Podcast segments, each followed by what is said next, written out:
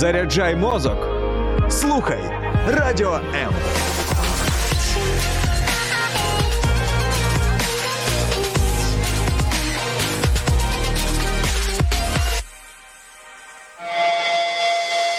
Реальні люди, реальні історії, реальне життя.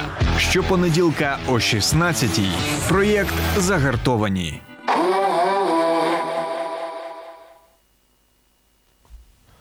Вчора повернувся додому на короткий відпочинок. Через 30 хвилин маю їхати у шпиталь до лікаря. Вперше за майже 2 роки. Боюсь. Боюсь зірватись. Коли побачу якогось нерожденного для війни, або якесь бидло на дорозі, яке їде в полосі для спецтранспорту, або припарковане на місці для інвалідів. Мене звати Євген Гольцов, і сьогодні мій гість – автор цих слів. Командир екіпажу бойових медиків добровольчого батальйону «Госпітальєри» Олег Магдич. Вітаю, Олеже. Вітаю. Я пропоную зберігати тенденцію нашого спілкування, тобто на «ти», як ми спілкуємось, почувайся вільно. Ти людина вихована, я думаю, будеш стримуватися в деяких місцях, емоціях. Але все ж таки, сьогодні 543-я доба активної фази вже 9-річної війни. І сьогодні вже кожен розуміє, що ми в стані війни. Ну, я сподіваюся, що кожен. Скажи, будь ласка, от що тобі ріже очі, коли ти повертаєшся в Київ? Ну, я не погоджуюсь з тобою з тим, в тому, що кожен почуває, що йде війна. Можливо, я бачу це зі сторони, можливо, видніше, особливо, коли повертаюся з фронту в Київ. Дуже в очі падає те, що не всі розуміють, що у нас війна. Хтось, не знаю, там повернувся з-за кордону і не розуміє, що війна. Хтось десь виїхав на захід України і повернувся нещодавно, і також не розуміє, що війна. І більш того, люди на заході України не всі розуміють, що у нас іде війна, на жаль. Хоча це про тому, що дуже-дуже багато хлопців ми втратили, які саме з заходу України. Кидається в очі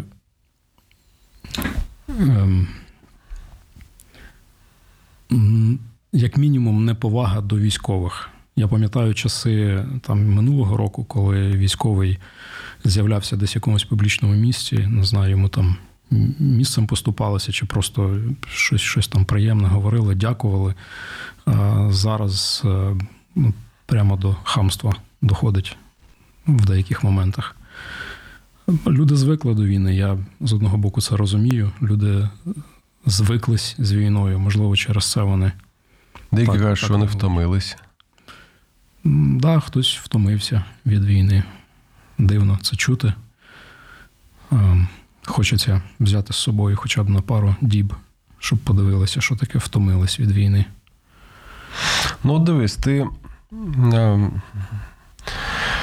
ти впевнений, що це, от, наприклад, в Києві? Чи це от ти виїжджаєш трошки глибше в тил, і там вже трохи інше життя, і воно чим далі від фронту, зони бойових дій, так і безпосередньої. Люди, які живуть там 5-10 кілометрів до нуля, вони зовсім по-іншому себе ведуть, зовсім по-іншому вони сприймають себе, цей світ, не знаю, інших людей. Чим далі ти від'їжджаєш, тим більш помітно. Люди розслабились. Люди не розуміють, що насправді це війна на виживання. Тут не буде АТО. АТО, тобто ти маєш на увазі, що АТО було десь там? АТО було десь там далеко, це була заморожена лінія фронту, вона багато місяців ця лінія фронту простояла замороженою. І, на певних ділянках там були бойові зіткнення. Були, звичайно, але не було там якихось рухів великих в одну чи в іншу сторону. А це реально це реально повномасштабна війна. І не було такого руйнівного, скажімо, руйнівних таких наслідків не було бойових дій? Звичайно, не було таких наслідків для мирного населення, для міст і сел вздовж лінії фронту. І не було такої кількості втрат? Не було такої кількості втрат, як зараз. Однозначно і серед військових, і серед цивільних.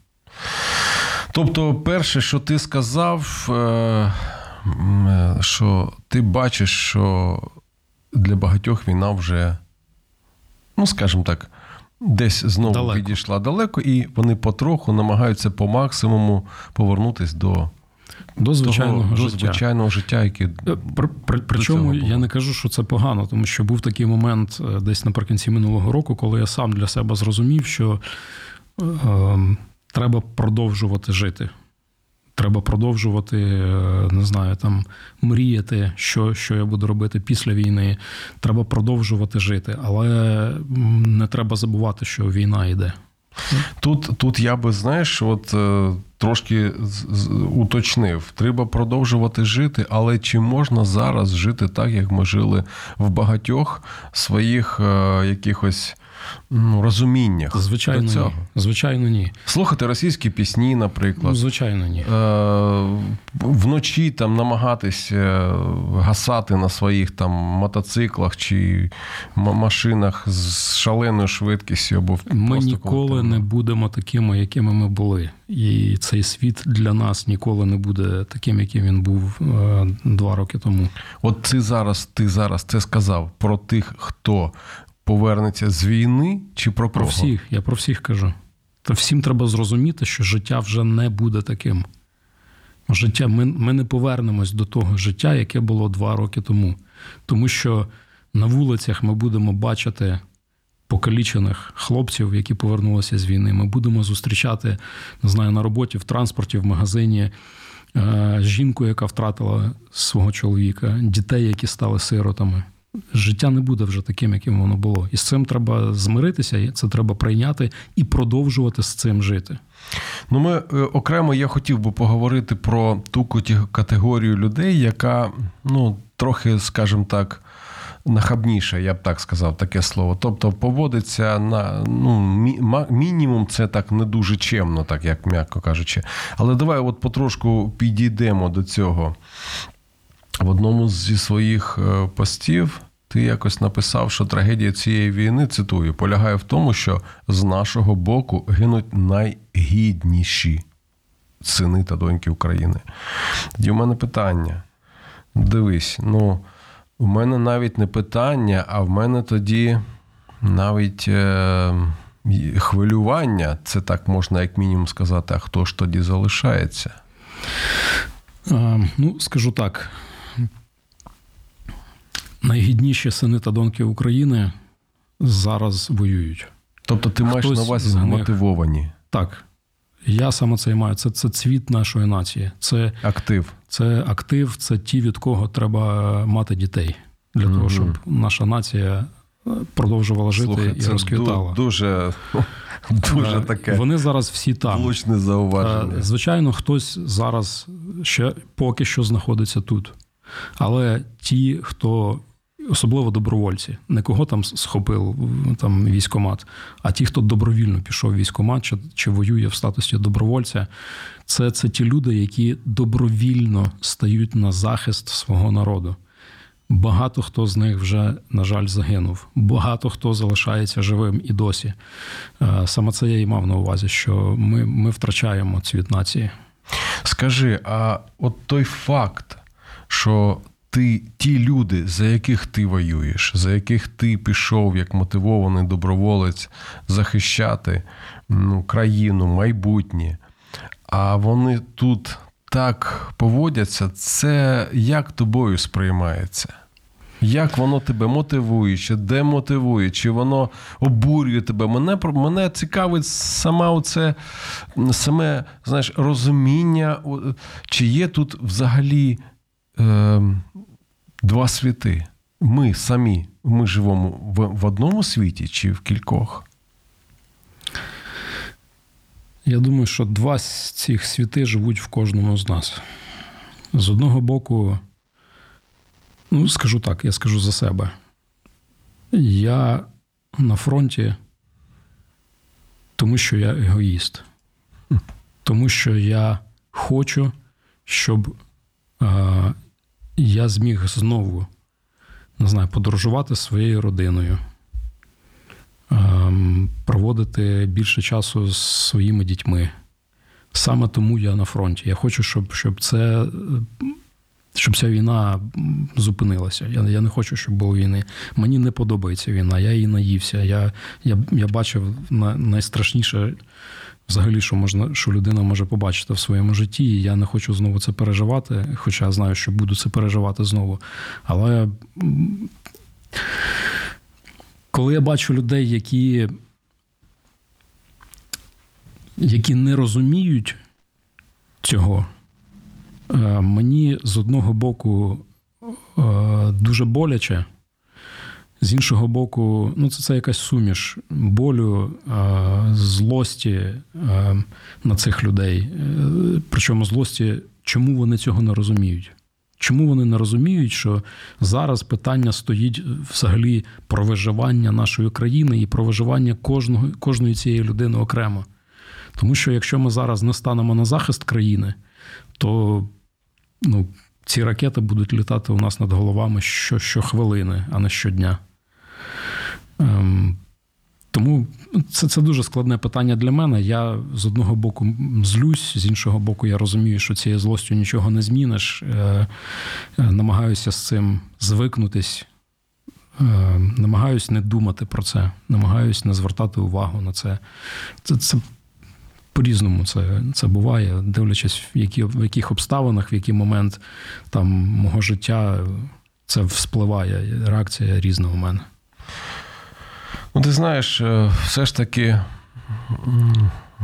реакція, скажімо, на мій погляд, може бути передбачуваною, коли людина така, як ти, бачить якийсь там, можна сказати, зашквар з боку іншої людини, яка просто, як ти казав, що ти, як егоїст, так я не знаю тоді, як можна назвати ту людину, яка просто, наприклад, кричить там, там що, знаєш, там типа, я не розумію, за кого я повинен воювати, або там одна людина сказала мені, я спілкувався і зустрів якось одного з видатних, скажімо, представників релігійної громади мусульманської тут в країні. Зараз він доброволець-медик на фронті. Я думаю, що він був, або найвища в нього духовна посада була, або одна з найвищих. Була найвища. Так, найвища. І мені спитали, він що, за гроші туди пішов? І ти знаєш, мене просто сам цей факт, це питання, я думаю, я кажу, слухай, невже ти думаєш, що людина, яка займала тут найвищу релігійну посаду, туди могла піти із-за грошей? Тут це питають люди, які не розуміють, які не бачили війни, які дуже далекі від війни. Тому що я не знаю, скільки можна оцінити своє життя. Життя безцінне. Немає такої суми грошей, яку мені б дали, і я би пішов добровільно на смерть. Ми говоримо про те, як не зірватися, як жити далі в тому суспільстві, яке зараз є в нашій країні, яке в чомусь вже розділено на тих, хто бачить цю війну, і на тих, хто намагається її не бачити. В ефірі проект «Загартовані». Не перемикайтеся.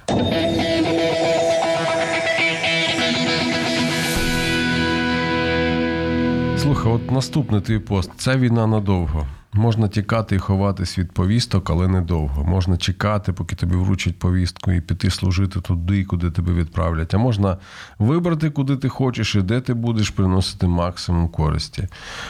Як ти реагуєш на безліч цих відео, в яких адвокати або активісти різні повчають, як себе поводити, що можна, що не можна, як відшивати ТЦК.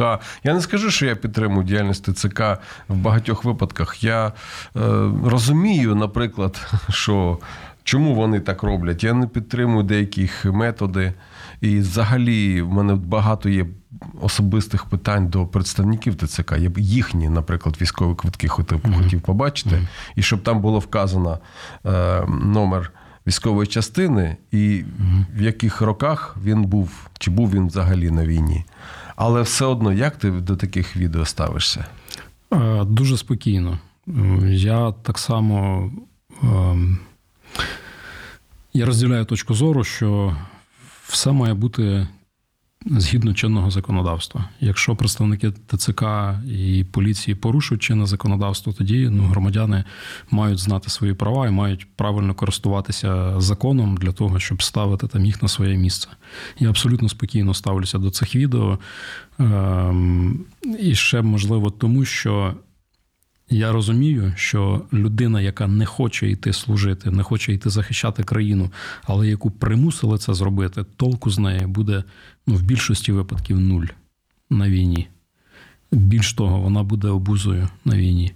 Тому ті, хто не хочуть йти служити, я би ініціював, якби в мене було право вибору, голосу, я би ініціював зі сторони влади зміни в законодавстві, які б, я, наскільки я пам'ятаю, начебто зараз почали щось таке робити, які зміни в законодавстві, які дозволяють тим, хто не готовий іти там на нуль з автоматом в руках, щоб вони йшли служити, але робили якусь роботу, яка важлива для армії.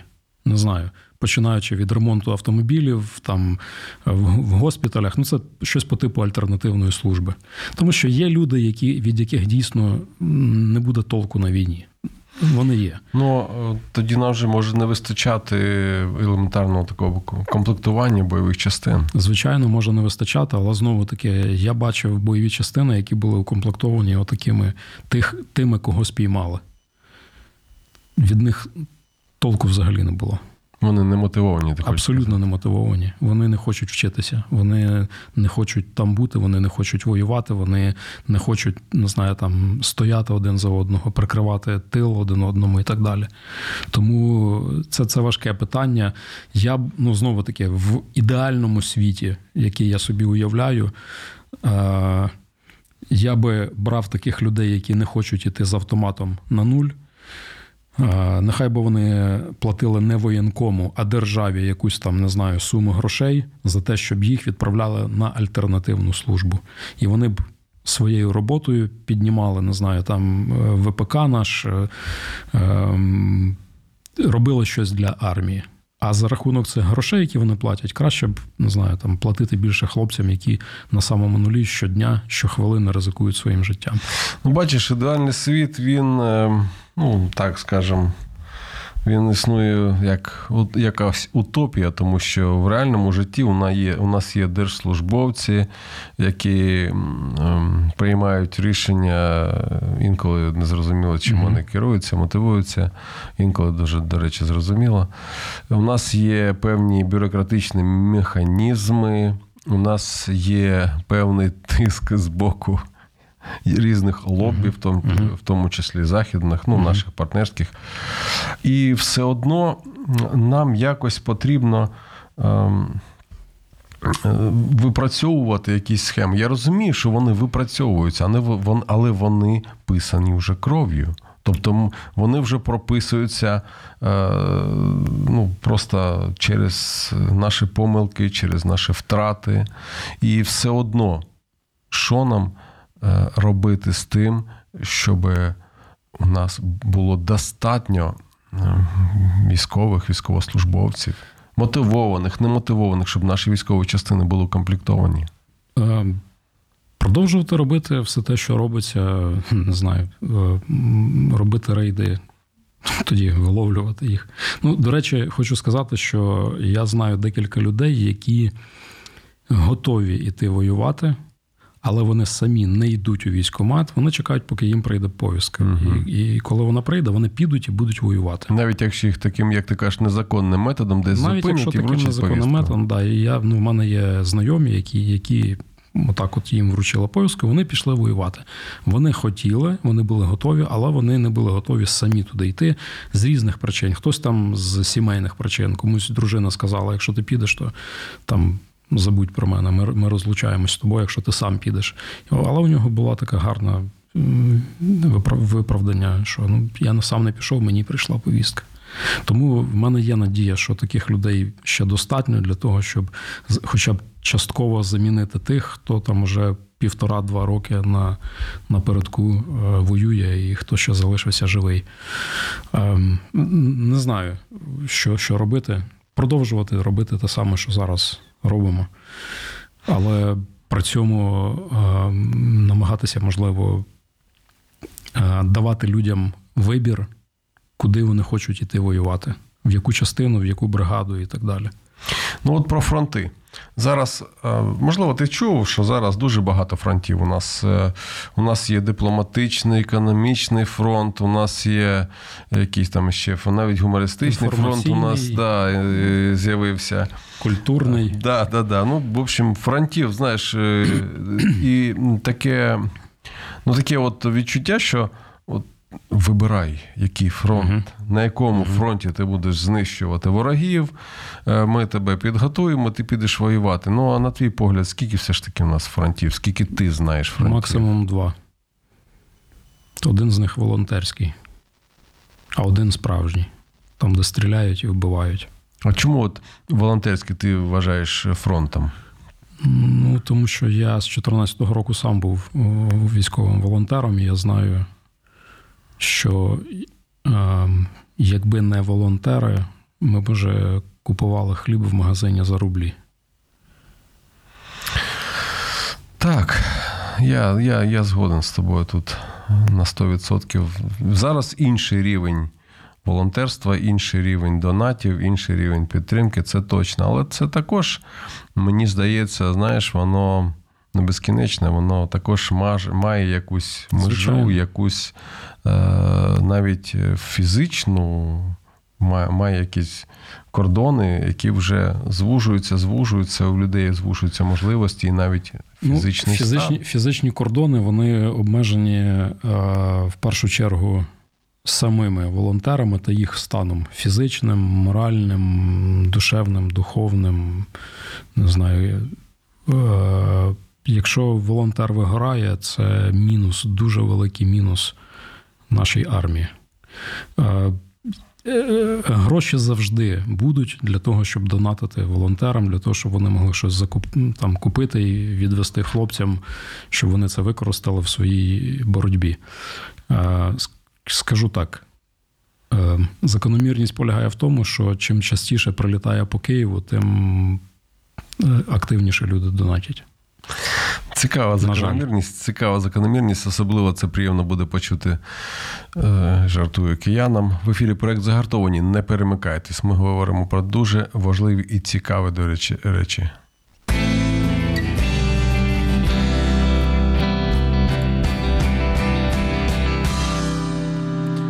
Я пригадую Київ, коли він був такий наїжачений. Тоді в атмосфері була така, просто вітало таке відчуття, я не здамся без бою.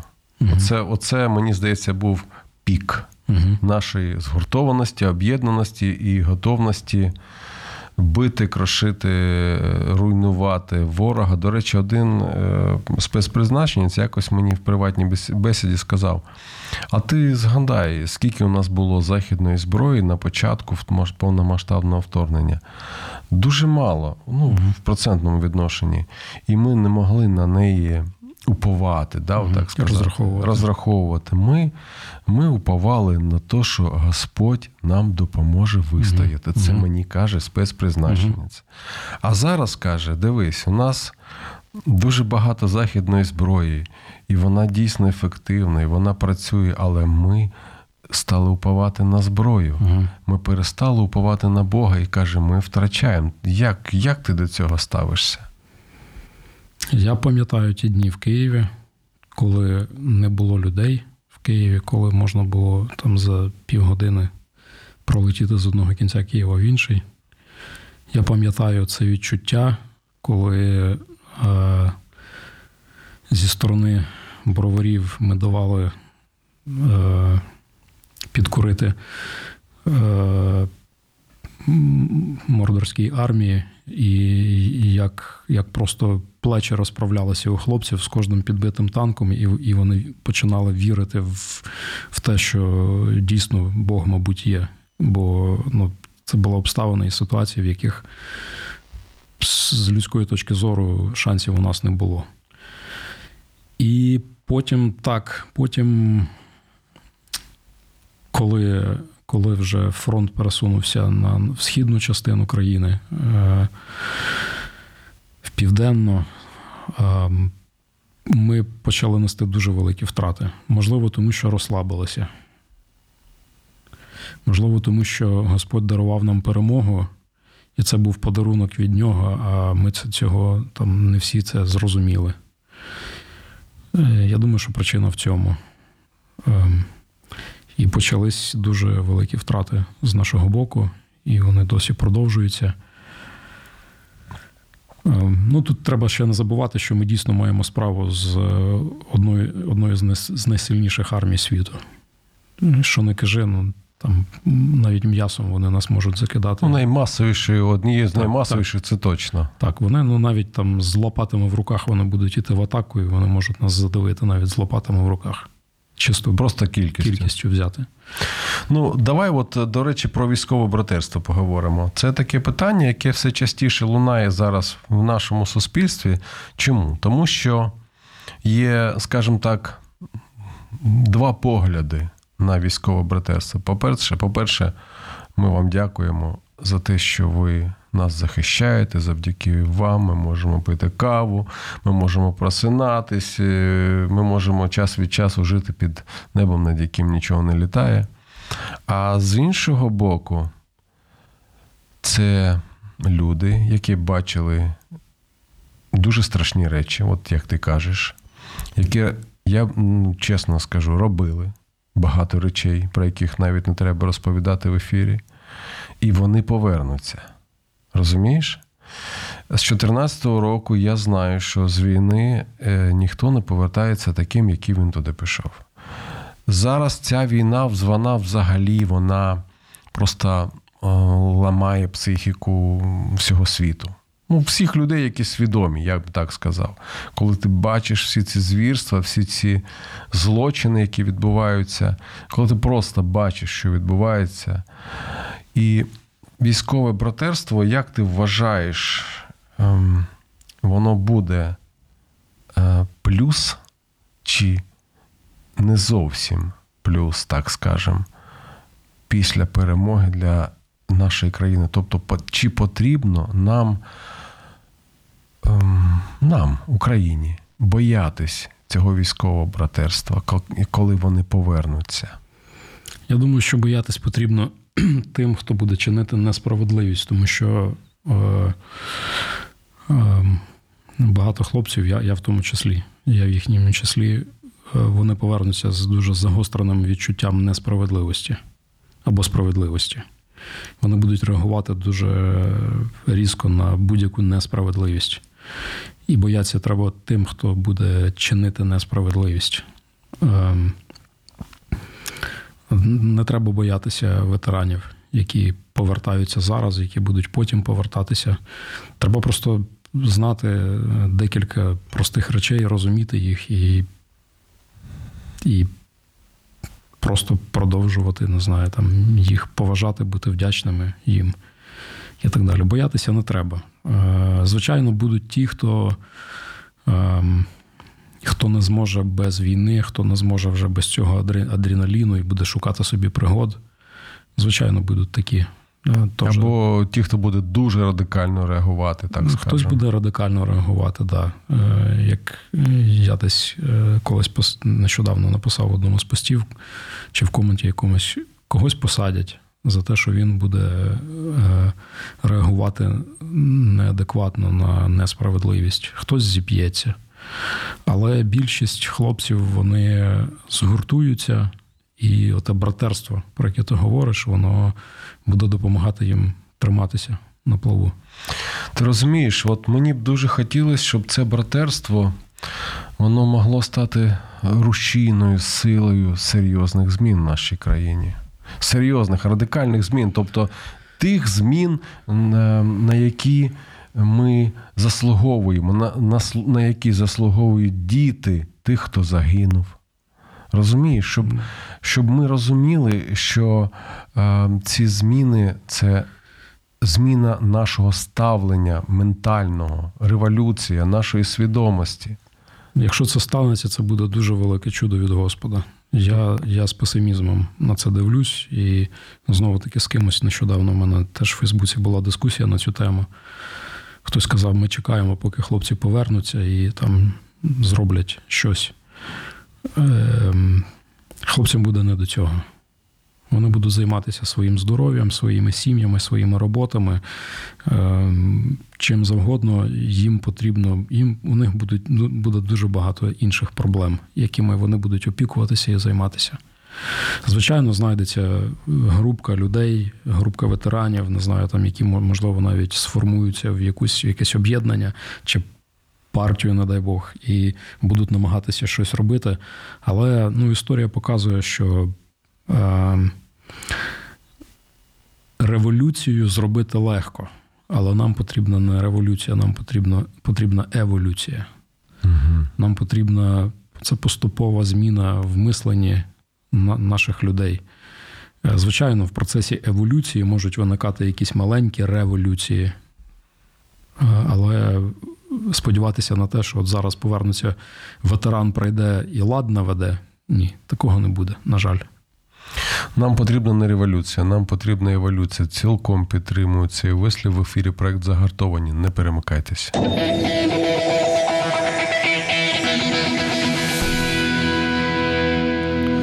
До речі, це було моє запитання, яке я хотів тебе запитати. Чи бачиш ти більше оптимізму чи песимізму в нашій країні серед людей?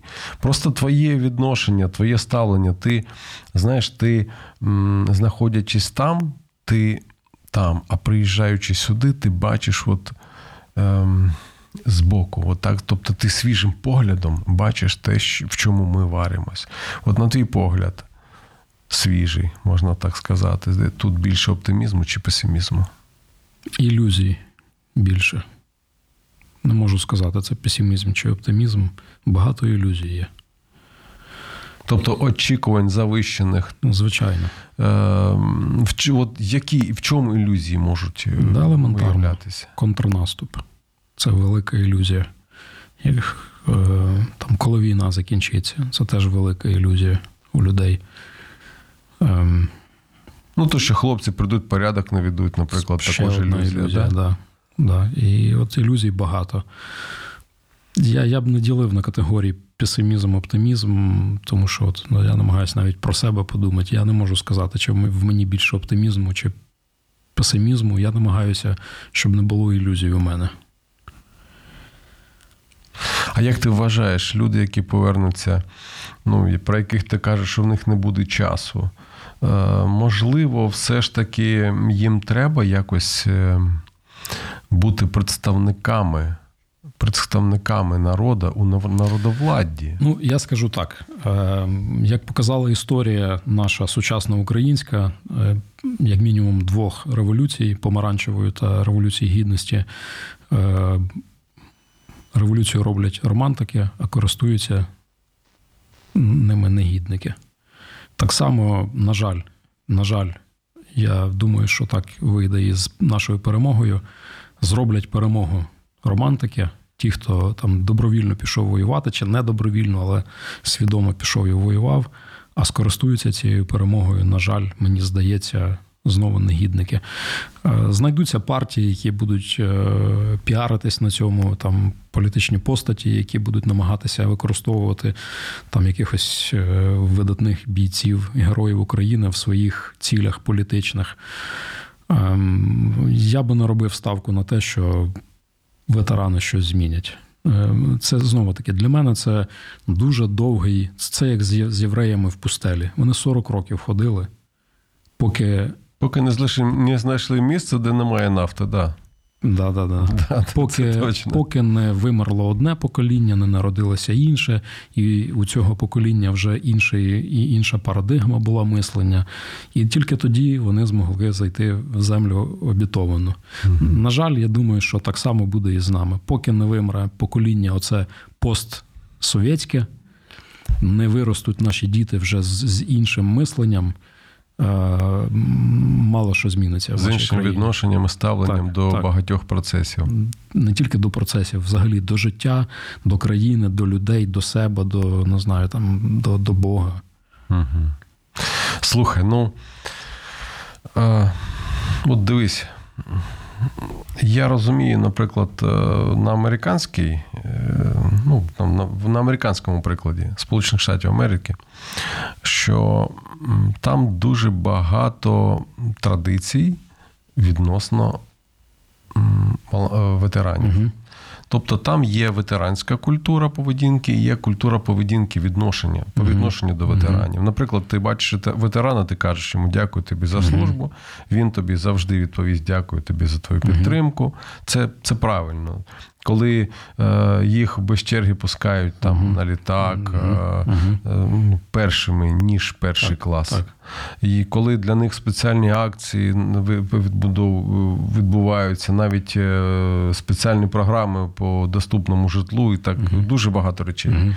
От скажи, що найперше змінити або треба змінювати в нашому суспільстві, щоб ми почали вибудовувати культуру відношення до ветеранів, тобто до тих, хто зараз військовий, і до тих, хто повернеться з війни?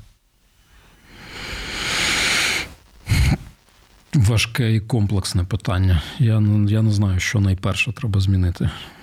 Тут має бути комплексний підхід. Тут немає простих відповідей на це питання.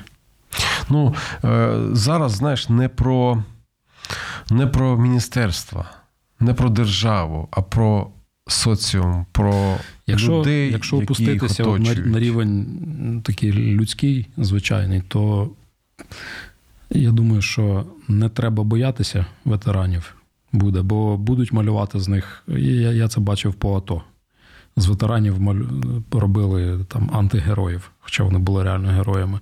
Не треба їх боятися і хоч трошки поважати. Хоч трошки мати поваги до ветеранів. Трошки воно якось, знаєш, це неправильно. Ти або поважаєш, або ні. Повага на побутовому рівні елементарна. Якщо ти бачиш людину там в формі, яка йде, і видно по ньому, що це ветеран, то, не знаю, поступись місцем, чи мені подобається, зараз цього вже не роблять, а був момент, коли, здається, я не знаю, чи в Києві тільки, чи по всій країні, там хтось запустив таку акцію «Подякуй ветерану», коли бачили там прикладали руку. Це було дуже проста, елементарна річ, але дуже сильно надихала. Дуже сильно, коли ти бачив, коли кожен п'ятий чи десятий навіть це робив, це надихає, це дає тобі розуміння того, що ти не дарма це робиш. Я цілком підтримую це. Я думаю, що нам дійсно треба ці речі робити, але це все, ти вважаєш? Тут є песиміст. Тут є песиміст. Просто мені здається, що нам треба усвідомлювати такі речі, наприклад, знаєш, розуміти, дітей, є діти, їхні батьки, батьки загинули. Ми бачимо зараз дуже великі цвинтарі, просто там з прапорами українськими. І мені здається, що нам треба вже і дітей якось по-іншому виховувати. Звичайно. Щоб вони це розуміли і бачили, роз'яснювати їм деякі речі. Деякі речі вони і так розуміють. Хто вбиває? Мій маленький восьмирічний племінник, він мені про це розказував, розумієш? Це вже має бути державна політика. Це, якщо батьки не роблять цього в родині, то це має опікуватися держава. Оце вже має бути така позитивна пропаганда. Я вчора слухав одну нашу дуже відому психологиню. Вона сказала, що саме от найкраща прихована пропаганда – це фільми і книжки. Звичайно. І це ті речі, які формують... Мультфільми для дітей. Так. Це ті речі, які формують нашу свідомість. І мені взагалі здається, що один з Іллічів, перший то Ілліч, він же ж казав, що кіно – це найсильніший, найвпливовіший метод такий, щоб просто тримати масу. Ну, знову таки, це все на рівні держави має бути. Ці мають опікуватися вже наші державники, якщо вони розуміють. А я думаю, що вони розуміють силу пропаганди і, дай Бог, будуть займатися саме тим, щоб культивувати або хоча б, як мінімум, інформувати завдяки там медіапродуктам, інформувати про те, що відбувалося і так далі. Ну, писати історію, якщо можна так сказати. Ну і наостанок хотілося б тебе спитати про роль церкви. Про роль церкви у формуванні цього правильного відношення до ветеранів, бійців. На твій погляд, яка її частка? Яка її, можливо, які, наприклад, у тебе очікування? Це мій біль. Церкви. Це мій біль. Це біль.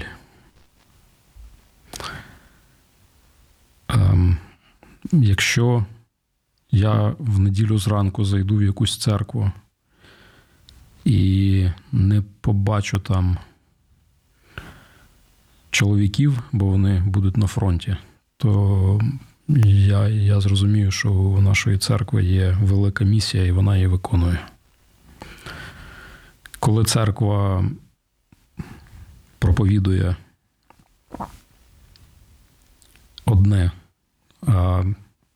проповідує любов до ближнього, але при цьому не проповідує, що чоловіки мають проявляти цю любов до ближнього готовністю померти за свого ближнього. Звичайно, церква не має... Ну, я знаю пасторів, які кажуть, як я буду про це проповідувати, якщо він піде, загине на війні, то це буде кров на мені. Це інфальтивна церква. На жаль, вона зараз така. Ну, тут балансуючи, скажімо, я би сказав, що я знаю і... протилежні випадки і немало. І мені здається, це правильно. І дійсно, я в багатьох церквах бачу дуже мало чоловіків. Тому що дуже багато зараз дійсно воюють. Я знаю такі церкви, де багато чоловіків ідуть і воюють, і в яких не проповідується, що не треба йти воювати. Це вже велике досягнення. І коли хтось там отримує повістку, ці церкви там благословляють, допомагають, опікуються родинами. От церква така має бути. Згоден на 100%. Просто підійшов до завершення наш ефір. І я хотів би тобі просто дати можливість ще побажати щось. Просто побажати. Може, побажай щось чоловікам? Чоловікам хочу сказати, не бійтеся йти служити. Не бійтеся війни. Тому що страх – це те, що тримає чоловіків. І страх панує в їхніх серцях, і він сковує їх, і не дає тверезо мислити. Звичайно, якщо ти вже так боїшся, що нічого не можеш робити, тоді, не знаю, роби хоч щось для нашої перемоги. Не йдеш служити, роби хоч щось, шукай якісь фонди волонтерські, допомагай їм, їздь на фронт як волонтер, відвозь щось і так далі. Але не треба боятися.